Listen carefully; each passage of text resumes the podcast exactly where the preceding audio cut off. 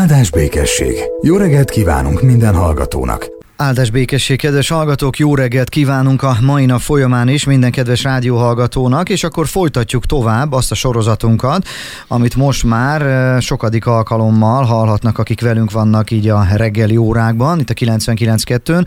Hadd mondjam el egyébként, hogy az online térben is tudnak bennünket hallgatni, www.vörösmartyradio.hu, ezen túl pedig ott vagyunk a myonlineradio.hu felületein is, de hogyha az éteren átfigyelnek bennünket, akkor FM 99. A mai nap folyamán, a mai reggelen is Ceglédi Péter Pált köszöntöm nagyon nagy szeretettel, ahogy már sokszor elmondtam, a Dunaújvárosi Református Gyülekezet lelkipásztorát. Áldás békesség! Áldás békességet, én is nagy szeretettel köszöntök mindenkit. Na, megyünk tovább a sorozatunkban, a megkezdett sorozatunkban. Egyébként most már a vége felé közelítünk, hadd mondjam el a hallgatóknak, hogy ezzel együtt még 2 rész van, tehát ezen túl még egy rész van a sátán hazugságaiból, és akik esetlegesen hát nem voltak itt az első részekben, vagy az előző részekben, azoknak akár a Lelki Fröcs című podcast felületeden visszahallgatható módon ott van a lehetőség, hogy meg tudják hallgatni, vagy akár a saját podcast felületemen szintén vissza tudják ezeket a beszélgetéseket hallgatni. Igyekszünk mindegyiket egyébként műsorba kerülés után azonnal megosztani, szóval lemaradni nem fognak róla, maximum más fórumon meg tudják hallgatni. Pali, ma egy szintén hatalmas témát veszünk elő, mindegyik műsort ezzel kezdtem. Nagy téma, de hát nincs mese, tényleg erről is, vagy ebben az esetben is erről van szó. A kereszt nem Isten haragjáról szól. Ez a sátáni hazugság, amivel foglalkozunk ma. A kereszt nem Isten haragjáról szól. Én nem is nagyon vesznék el még az elejében sem, hiszen nagyon nagy téma, és azért jobb, ha itt most rád figyelünk egyértelműen. Nagyon érdekes ez, mert amikor Isten haragjáról van szó, meg erről beszélünk, akkor a 21. századi ember így behúzza a féket. Az általa kialakított Isten képbe ez nem fér be. És ezt szánt szándékkal mondtam így, hogy az általa kialakított istenképbe, mert van egy bibliai istenkép, amiben ez egyébként benne van, és nagyon hangsúlyos, viszont van egy általunk kialakított istenkép, amiből ezt tendálunk kihagyni. És nagyon érdekes, hogy amikor a reformációt elindította Luther Márton, akkor ennek a fiatal szerzetesnek volt egy olyan kérdése, hogy hogyan találok egy kegyelmes Istent. Ugye, amikor ő szembesült a saját korának a vallásosságával, a korszellemével, azzal a kérlelhetetlen Istennel, akit az egész vízión át, akkor Luthernek ez volt a kérdése, hogy hogyan találok egy kegyelmes Istent, és akkor megtalálta a Róma 1.17-et, az igaz ember pedig hitből fog élni, és hogy leesett a kő Luthernek a szívéről, hogy nem a cselekedetek, hanem a hitből való élés, amit beszéltük legutóbb, hogy egy héttel ezelőtt, igen. Istennek az ajándéka. Én azt gondolom, hogy ha ma élne Luther, akkor kis túlzással lehet, hogy azt mondaná, hogy hogyan találok egy haragvó Istent. Uh-huh. Mert a 21. századból ez teljesen kikopott. Egy magyar szerzőnek van egy könyv címe, ami nagyon jópofán fejezi ki egyetlen mondatban azt, hogy mit gondolnak a 21. századi emberek Istenről. Isten majd megbocsát, 2. az a mestersége. Tehát, hogy tulajdonképpen csináltunk egy olyan Istent, aki mindent megbocsát. És hogyha ezt szeretnénk megérteni, meg egy hasonlattal megragadni, akkor képzeljük el a kutyát. A kutyának az őse az a farkas volt, és ugye a farkas az egy meglehetősen talpra esett állat, tehát hogy ő azért ugye elboldogul a vadonba, falkába verődik, vadászik, nem kell rá kis kötött mellényként adni, amikor -50 fok van, hanem teljesen jól el van, eszik, iszik, szaporodik, mindent tud csinálni önállóan. Az ember azonban egy ponton mégiscsak becsalogatta húsdarabokkal a barlangba, és akkor elkezdődött, hát mondjuk azt, hogy a farkasnak vagy a szárnyalása, vagy pedig út a lejtőn lefelé. Most, hogyha végig gondoljuk a 21. században, hogy milyen kutyákat tartunk otthon, és ugye játszunk el a gondolattal, hogy mennyi ideig maradnának életben a kutyák, vagy a kutyáink nélkülünk, akkor azért egészen megdöbbentő dolgok lennének. Tehát mi történt? Volt egy önmagában harcképes, komoly, ragadozó állat, és az ember szépen lassan elkezdte leszalámízni ennek az állatnak azokat a jegyeit, amik számára félelmetesek voltak. És hát ugye így jutottunk el a farkastól, mondjuk az ilyen kis pici ölebekig, amik hát tulajdonképpen már nem tudnak bennünket megvédeni semmitől. Hát ugye azért a régi kultúrákban a kutya az a védelemnek volt az eszköze, amikor ugye sikerült oda becsábítani, akkor rögtön haszonállatként tartották. Védjen meg a medvétől, tereljen a nyárat, és akkor még sorolhatnánk ezeket a dolgokat. Egy mai kis, pici öleb mire jó? Mire képes? Hát arra képes, hogy kiélhessük rajta a mi szeretetünket. Tehát a szeretetünknek lesz a tárgya, de a szeretetünk tárgya már többé nem tud bennünket megvédeni. Hát nekem egy jó nagy kutyám van, kormos, ő 40 kilós, és nem egyszer is borzasztóan tud ugatni a parókia kerítésénél, és ugye ott egy ilyen kutyasétáltató részen vagyunk, oda viszik le a Dunapartra, sétáltatni az emberek a kutyájukat, és valaki teljesen rémülten próbálja megvédeni a saját kiskutyáját az én 40 kilós labradoromtól, még a kerítésen kívül is, és az Istennel is így vagyunk, hogy van egy potens, képes, erős, hatalmas, rendelkezésekkel, akarattal, elképzelésekkel teli Isten, és a 21. század embere azt mondta, hogy hát ez túl veszélyes. Csináljunk belőle inkább egy ilyen mindenkit szerető, öreg szakállas bácsit, aki ott fent ül az égbe, és hogy onnan így jóságosan letekint. Ez számunkra nagyon szimpatikus Istent, így olvasom, itt egy szimpatikus Istent gyártottunk. Igen, egyébként most gyorsan mondjuk ki, hogy nem szeretnék a kutyásokat megbántani, ugye itt a Vörösmarty Rádióban ez egy állandó tétel, van kutyás magazin műsorunk is, de azt is tudják a hallgatók, hogy semmilyen formában nem akarunk mi ebben állást foglalni. A hasonlat is tulajdonképpen csak arról szól, és milyen jó, hogy azért hozzátetted, hogy te is kutyás vagy. Hogyne, én is kutyatartó vagyok, mert a kiskutyákat is nagyon szeretem, tehát hogy félreértés ne essen. Igen. Luther úgy kiáltott fel, hogy hogyan találok egy kegyelmes Istent. Egyébként abban az időben valószínűleg tartom, az emberek sokkal ridegebb módon élték az életüket, sokkal másabb és sokkal több problémával találkoztak. Ma meg már a minden szabad időben, és nagyon örülök, hogy ezt mondtad, Luther talán tényleg azt kiáltaná most, ha itt ülne mellettünk be az éterbe, hogy na de hol van már egy szigorúbb Isten, aki kicsikét úgy megregulázza ezt, ami most történik. Igen, aki őszintén és nyíltan felháborodik a mi képtelenségünkön. Aki azt mondja, hogy nem, ez nem így van. Nem így kell lennie. Pont. És akkor mondhatsz más, gondolhatsz mást, de ez nem így lesz. És egy Zsoltárt hadd hozzak, ez 9 vers, de azt gondolom, hogy a 99. Zsoltárban benne van mindaz, amit mi leszalámiztunk az Isten képéről, amivel mi az Istent domesztikáltuk. Ebbe benne van minden olyan dolog, ami Istenből számunkra kényelmetlen. Uralkodik az Úr, reszkessenek a népek. Hát már rögtön már az uralkodik az Úr. Hogy az Úr uralkodik? Hát, hogy itt az van, amit az Isten akar. Ez már rögtön nem szimpatikus a 21. században. Hát az van, amit én akarok. A kérubokon trónol ő, remegjen a föld. Ki trónol? Az Isten trónol. Nem én trónolok. Félnem kellene?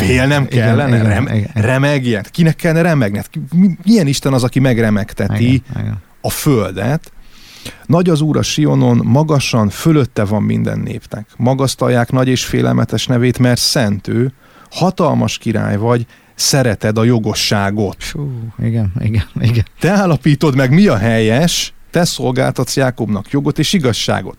Te állapítod meg, mi a helyes. Tehát nem az, hogy én majd eldöntöm, hogy mi fér bele Istennek. Igen. Azt mondja a Zsoltár, hogy nem, az Isten az, aki megállapítja, mi a helyes.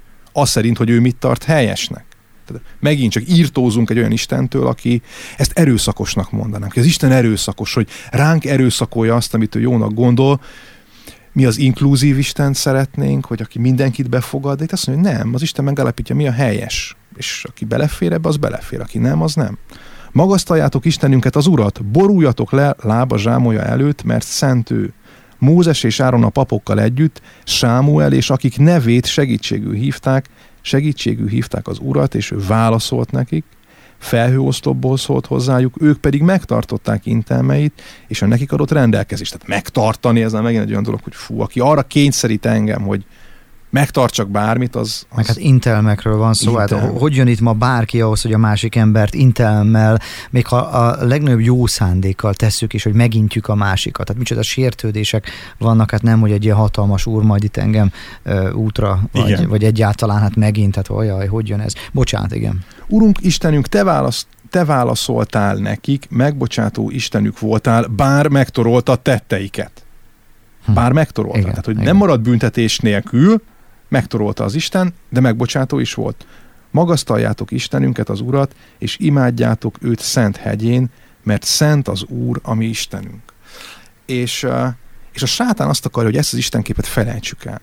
Tehát legyen egy cukros bácsi, aki fent van a mennyben, és így dobálja a mennyből a cukorkákat, mi pedig vagy elkapjuk, vagy nem. Amikor megcsömörlünk tőle, akkor nem kérünk belőle, amikor újra vágyunk rá, akkor megint lehajolunk érte. Tehát a sátán azt szeretné, hogy egy súlytalan Isten legyen jelen az életünkben, és ugye azért rabasz a hazugság, mert ha Jézusra egyféle módon tekintünk, akkor ő benne valóban egy ilyen jóságos embert láthatunk. Aki jött, azért jött, hogy a betegeken segítsen, gyógyított, nem akart ő semmi erőszakos dolgot, tehát nem beszélt ő haragról, ítéletről, semmiről, hát ő azért jött, hogy velünk foglalkozzon. És nyilván, mivel Jézus történeteinek a nagy részéből a gyógyításokat ismerjük, ez részben igaz is. De ugye elfelejtjük azt, hogy Jézus az Isten eljövendő haragjától szabadít meg bennünket, és ő beszélt erről a halagról. Márk evangéliumának 16. része így szól. Ezután így szólt hozzájuk: menjetek el szerte az egész világba, hirdessétek az evangéliumot minden teremtménynek, mondja az apostoloknak. Aki hisz és megkeresztelkedik, üdvözül. És akkor mondanánk, hogy juhé, persze, hát mindenki üdvözül, aki pedig nem hisz, elkárhozik. De ezzel folytatódik az ige. Ott van mind a kettő keményen benne. Aki hisz, aki nem hisz, elkárhozik, azaz az Istennek a haragja van rajta. És ezt Jézus nem szépíti, sőt, ugye arról beszél, hogy ez a harag, ez eljön, és ettől csak ő tud bennünket megszabadítani. Kedves hallgatók, a hisz-nem hisz kérdésről pontosan egy héttel ezelőtt beszélgettünk, ugye a hit kérdése, úgyhogy örülök, hogy azért ezek a témák így visszatérnek, és akkor újfent szeretettel ajánlom azokat a podcast felületeket, amiket a műsor elején mondtam. Most tartunk egy nagyon-nagyon rövid szünetet, és a szünet után pedig folytatjuk tovább mai beszélgetésünket. További jó vételt, jó rádiózást önöknek! Áldás békesség! Jó reggelt kívánunk minden hallgatónak! Áldás békesség! Jó reggelt kívánunk minden hallgatónak! Áldás békesség, kedves hallgatók, hölgyeim és uraim, folytatjuk tovább mai Hitépítő magazin műsorunkat, Ceglédi Péter Pál lelkipásztorral beszélgetünk, és a mai, nagyon furcsa ezt kimondani, a mai hazugság, amiről beszélgetünk, hiszen ugye a sátán hazugságait vesszük most már több héten keresztül sorba. A mai hazugság, amivel foglalkoztunk az előző megszólásban, a kereszt nem Isten haragjáról szól, és milyen érdekes, hogy éppen a haragnál fejeztük be, mert úgy mondtad, hogy mi leszalámiztuk, tehát a 21. század embere leszalámizta Istent, egy számunkra nagyon szimpatikus öreg bácsit csináltunk belőle, aki segít nekünk, aki ráadásul olyan jó fej volt, hogy még a fiát is elküldte, hogy szintén nagyon aranyos ember, és akkor majd ő segít nekünk, mert nekünk ez komfortos, ez kényelmes, és aztán ugye moztál egy Zsoltár idézetet, és nagyon-nagyon örülök neki, hogy ezt a Zsoltárt így külön kiemelt, mert pontosan arról szól ez a történet, és örülök, hogy pont a fordítottját emeltük ki, hogy mi az, amit mi nem szeretünk. A 21. század embere mi az, amit már egyszer nem bír elviselni. Azt, hogyha esetleg megmutatják neki a jó irányt, azt, hogyha van valaki, aki mégiscsak azért néha-néha meg kellene, hogy dorgálja. Hát itt ugye megtorlásról volt szó, hogy ezért Isten nem hagy dolgokat csak úgy eltűnni, elsikkadni. Intelmekről esett szó. Igenis int bennünket, figyelmeztet bennünket. És ott fejeztük be, hogy bármennyire is úgy gondoljuk, hogy ez a mi énképünkből fölépített világ a végtelenségig történik, egyszer el fog jönni a harag napja. Így van. És ez a harag napja, ez sokak szerint egyre-egyre inkább közelebb van. Mi most nem fogunk belemenni, kimatekozni, nyilván nem célunk, hogy ez majd mennyi idő után következik be, de néha úgy érezzük egyébként, hogy holnap után. Tehát nekem néha vannak olyan napok, amikor úgy érzem, hogy hát a holnap reggel lesz az utolsó, mert kész, hát ez így nem mehet tovább, de és ne legyen illúziónk, és ne legyen abban kételkedésünk, a harag napja el fog jönni. Így van, el fog jönni, és Jézus azért jött, hogy ettől a haragnapjától megszabadítson bennünket. És várjátok a mennyből Jézust, az ő fiát, akit feltámasztott a halottak közül, aki megszabadít minket az eljövendő haragtól. Tehát ezt olvassuk Pálnak a Tesszalonikai levelében. Nyilván, hogyha van eljövendő harag, akkor az a harag még most is van. Tehát aki azt gondolja, hogy Isten Jézus után már nem képes a haragra, az téved. Tehát, hogy Isten ugyanúgy képes a haragra, és haragszik is a bűnre, csak annyi a különbség, hogy Jézus óta, vagy Jézus feltámadása után ezelől a harag elől van menekvés. Igen. Jézus Krisztusban. Következésképpen, aki nincs Jézus Krisztusban, az nem menekül meg ezelől a harag elől. És nagyon érdekes, hogy a Péter levele az a keresztséget, tehát a Jézussal való életet, létet, és most nem a névlegesen történő keresztségről van szó, hanem arról, amikor valóban meghalunk és feltámadunk Krisztussal, ezt a keresztséget a Noé bárkájához hasonlítja. Tehát ahogy a Noé bárkája megmentette a benne utazókat a pusztulás, a teljes pusztulás elől, ugyanúgy a Jézusban való hit, a keresztség, ami a keresztségben jut kifejeződésre, az ment meg bennünket ettől az eljövendő haragtól. Tehát Jézusban van ennek az eljövendő harangnak a nem a vége, hanem a beteljesülése elől való megmenekülés. Uh-huh. Egyébként biztos vagyok benne, hogy nagyon sok kedves hallgatónk látta a Passió című filmet, uh-huh. és hát megdöbbentő natur vagy realisztikus módon ábrázolták Jézus szenvedését abban a filmben, és itt érthetjük meg, hogy Isten mennyire haragudott ránk, és mennyire haragszik ránk, ha fiának mindezen végig kellett mennie, mert Jézus volt a villámhárító abban a történetben, ugye? Igen, és ezzel megint csak eljutottunk egy nagyon-nagyon érzékeny témához, mert ez így van. Csak ugye ez itt megint a jelenlegi gondolkodásunk szerint az az apa, aki bünteti a gyermekét, az hát az bűncselekményt követel. Tehát én ma nem mehetek haza úgy, hogy most én lekeverek 2 pofont a gyerekemnek, mert hogyha a gyerekem vagy a rádiót, vagy akárki ezért engem feljelent, akkor én bűncselekményt követek el. És pontosan ezért nagyon nehezen fér bele az embereknek a gondolatmenetébe az, hogy az Isten az ő fiában bünteti meg a bűnt. Egy ifi sem mondta, hogy ő nem tartja sokkal jobb fejnek Istent attól, hogy bennünket megmenekít Krisztusban, de a saját fián leveri a mi bűneinket. Tehát ez egy olyan apakép, amivel nem tudunk mit kezdeni. És ahhoz, hogy ezt megértsük, látnunk kell, hogy mi Jézusnak a szerepe ebben az egész történetben. Ugye azt olvassuk a János evangéliumának 10. részében, azért szeret engem az atya, mert én odaadom az életemet. Tehát azért szeret engem az atya, mert én odaadom az életemet, hogy aztán újra visszavegyem, én vegyem újra vissza. Senki sem veheti el tőlem, én magamtól adom oda. Tehát tulajdonképpen az, amin Jézus átmegy, keresztül megy, azt nem kényszerítette rá senki. Tehát, hogy ő nem egy ilyen szerepet kényszerített valaki, hanem ő önként dönt úgy, hogy ezen keresztül megy, hatalmam van arra, hogy odaadjam, és hatalmam van arra, hogy ismét visszavegyem. Ezt a küldetést kaptam az én atyámtól. Tehát kapott egy küldetést, de az atya nem kényszeríti rá a küldetést. Jézus önként megy fel a keresztre, és önként mondja azt, hogy atyám, ebben a világban bűn van. A te isteni igazságod azt követeli, hogy ennek a bűnnek legyen büntetése. Mert ha nem büntetné meg, akkor az Isten igazságtalan lenne. És Jézus önként mondja azt, hogy atyám, én szeretném, hogyha ez a világ a te dicsőségedre lenne, létezne, ezért büntesd meg bennem és rajtam azokat a vétkeket, amik ezt a világot terhelik.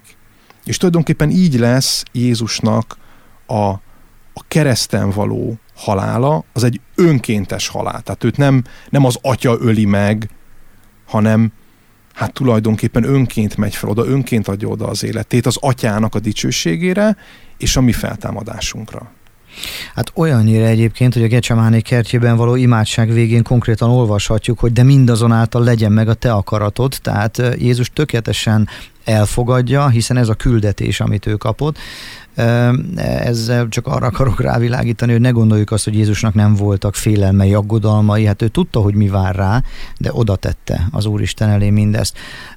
És igen, tehát azért talán ebből a beszélgetésből is megértjük, hogy milyen nagy kegyelem az Úristentől, hogy azért ezt a port, most bocsánat, hogy így fogalmazok, nem rajtunk verte el, mert bár mi nagyon megérdemelnénk, de Isten tudta, hogy ha ezt rajtunk veri el, a másik meg, hogy a történet vége így is úgy is el fog jönni, tehát a haragpoharát előbb-utóbb ki kell, hogy igyuk. Igen, és milyen nagy kegyelem az, hogy az, akin ez a por elveretésre került, az erre önként jelentkezett. Tehát, hogy őt nem az volt, hogy az atya a hajánál fogva oda cibálta Jézust, hogy akkor már pedig te most itt felmész a keresztre, hatodik haszakad, mert nekem addig nincs békességem, amíg valaki meg nem lakol ezért a világért, ennek a világnak a bűneiért, hanem Jézus jelentkezett erre, és azt mondta, hogy atyám, én azt akarom, hogy neked békességed legyen, a te dicsőséged teljes legyen, és én felviszem ennek a világnak a bűneit a keresztre. Tehát ez egy nagyon, nagyon azt gondolom, hogy csodálatos, de bonyolult gondolat, és én arra hívok mindenkit, hogy akinek nehézsége van a büntető Istennel, az olvassa a Bibliát, mert hogy meg fog vele barátkozni, mert hogy a Bibliában szó van róla, míg hogyha csak egymás között beszélgetünk anélkül, hogy a Bibliát forgatnánk, akkor könnyen nem esik szó magáról a haragvó és büntető Istenről. Akinek pedig azzal van gondja, hogy Isten hogy lehet olyan, hogy a saját fiában bünteti meg a vétkeit, azaz azért pofozza fel a fiát, amit mások követtek el. Tehát, hogy ez egy kicsit ilyen furcsa. Az is szintén olvassa a Szentírás, az Új Szövetséget, és nézzen Jézusra, és lássa meg azt, hogy ez mennyire önként történik az ő esetében. És én pedig újra és újra csak azt tudom mondani, kedves hallgatók, hogy bár a világ most valami nagyon furcsa beteg állapotba került, amiben egyszerűen nem akarjuk tudomásul venni, hogy a cselekedeteinknek lesznek eredményei, nagyon sokszor a büntetés és egyébként a szigor nem ártana. Ezt mi teljesen ellökjük magunktól, ez a minden szabad, egy ilyen teljesen szabados történetté vált az egész létezésünk és az egész világ, de ne feledjük el, hogy Isten meggyőződésünk, hitünk szerint azért ezt nem örömmel nézi végig, ő haragszik. Nem. Ő haragszik, és most tényleg nem akarok belemenni, nehogy aztán itt nekem valaki megvádoljon, vagy ilyen ombudsmanért kiáltson, de szóval azért látunk ma olyan történéseket a világban, látunk politikai szintéren, látunk nagyon színes dolgokat, és akkor talán ezzel világosan utaltam arra, hogy mi a helyzet a világban, amivel egyszerűen a keresztény emberek nem tudnak mit kezdeni, és nekem meggyőződésem, hogy Isten sem néz jó szemmel egy csomó világban történő dolgot. Mint ahogy egyébként, és akkor megint csak hívjuk fel a figyelmet arra, hogy nehogy álszentnek tűnjünk, a mi életünkben is vannak olyan dolgok, amiket Isten valószínűleg tartom, hogy hát szigorúan, haragúan néz, és amivel majd nekünk is tudni kell elszámolni valamilyen módon, de a kereszt nem Isten haragjáról szól, ez volt a mai nagy hazugság, erről beszélgettünk, a sátán hazugságáról a mai nap folyamán. Igen. Akkor jöjjön a következő és egyben utolsó beszélgetésünk témájának ajánlója ennek a mai műsornak a végén, hiszen elértünk, ha jól emlékszem, akkor a 8. rész következik, 8. ugye? Így van. Pali, akkor jön a 8. alkalom, na de miről fogunk beszélgetni egy hét múlva? Hát a fekvenyomás és a hit kapcsolatáról, hogy ez valakit így felcsigáz, akkor azt gondolom, hogy igen, tehát miköze a konditeremnek a hithez? Úgyhogy várjuk nagy szeretettel a hallgatókat. Na hát innen folytatjuk majd pontosan egy hét múlva, kedves hallgatók, és akkor a mai nap folyamán is hadd buzdítsak mindenkit, hogy akár Székesfehérváron, akár Dunaújvárosban, vagy akár bárhol hallgatnak bennünket, 10 óra magasságában a templomajtók nyitva várnak mindenkit, éljenek a lehetőséggel, és ezzel együtt pedig olvassák a Bibliát, és ahogy mi is az igefényében beszélgettünk, hát önök is csendesedjenek el az igefényében. Köszönjük a figyelmet, áldás békesség! Áldás békesség! Áldás békesség! Jó reggelt kívánunk minden hallgatónak!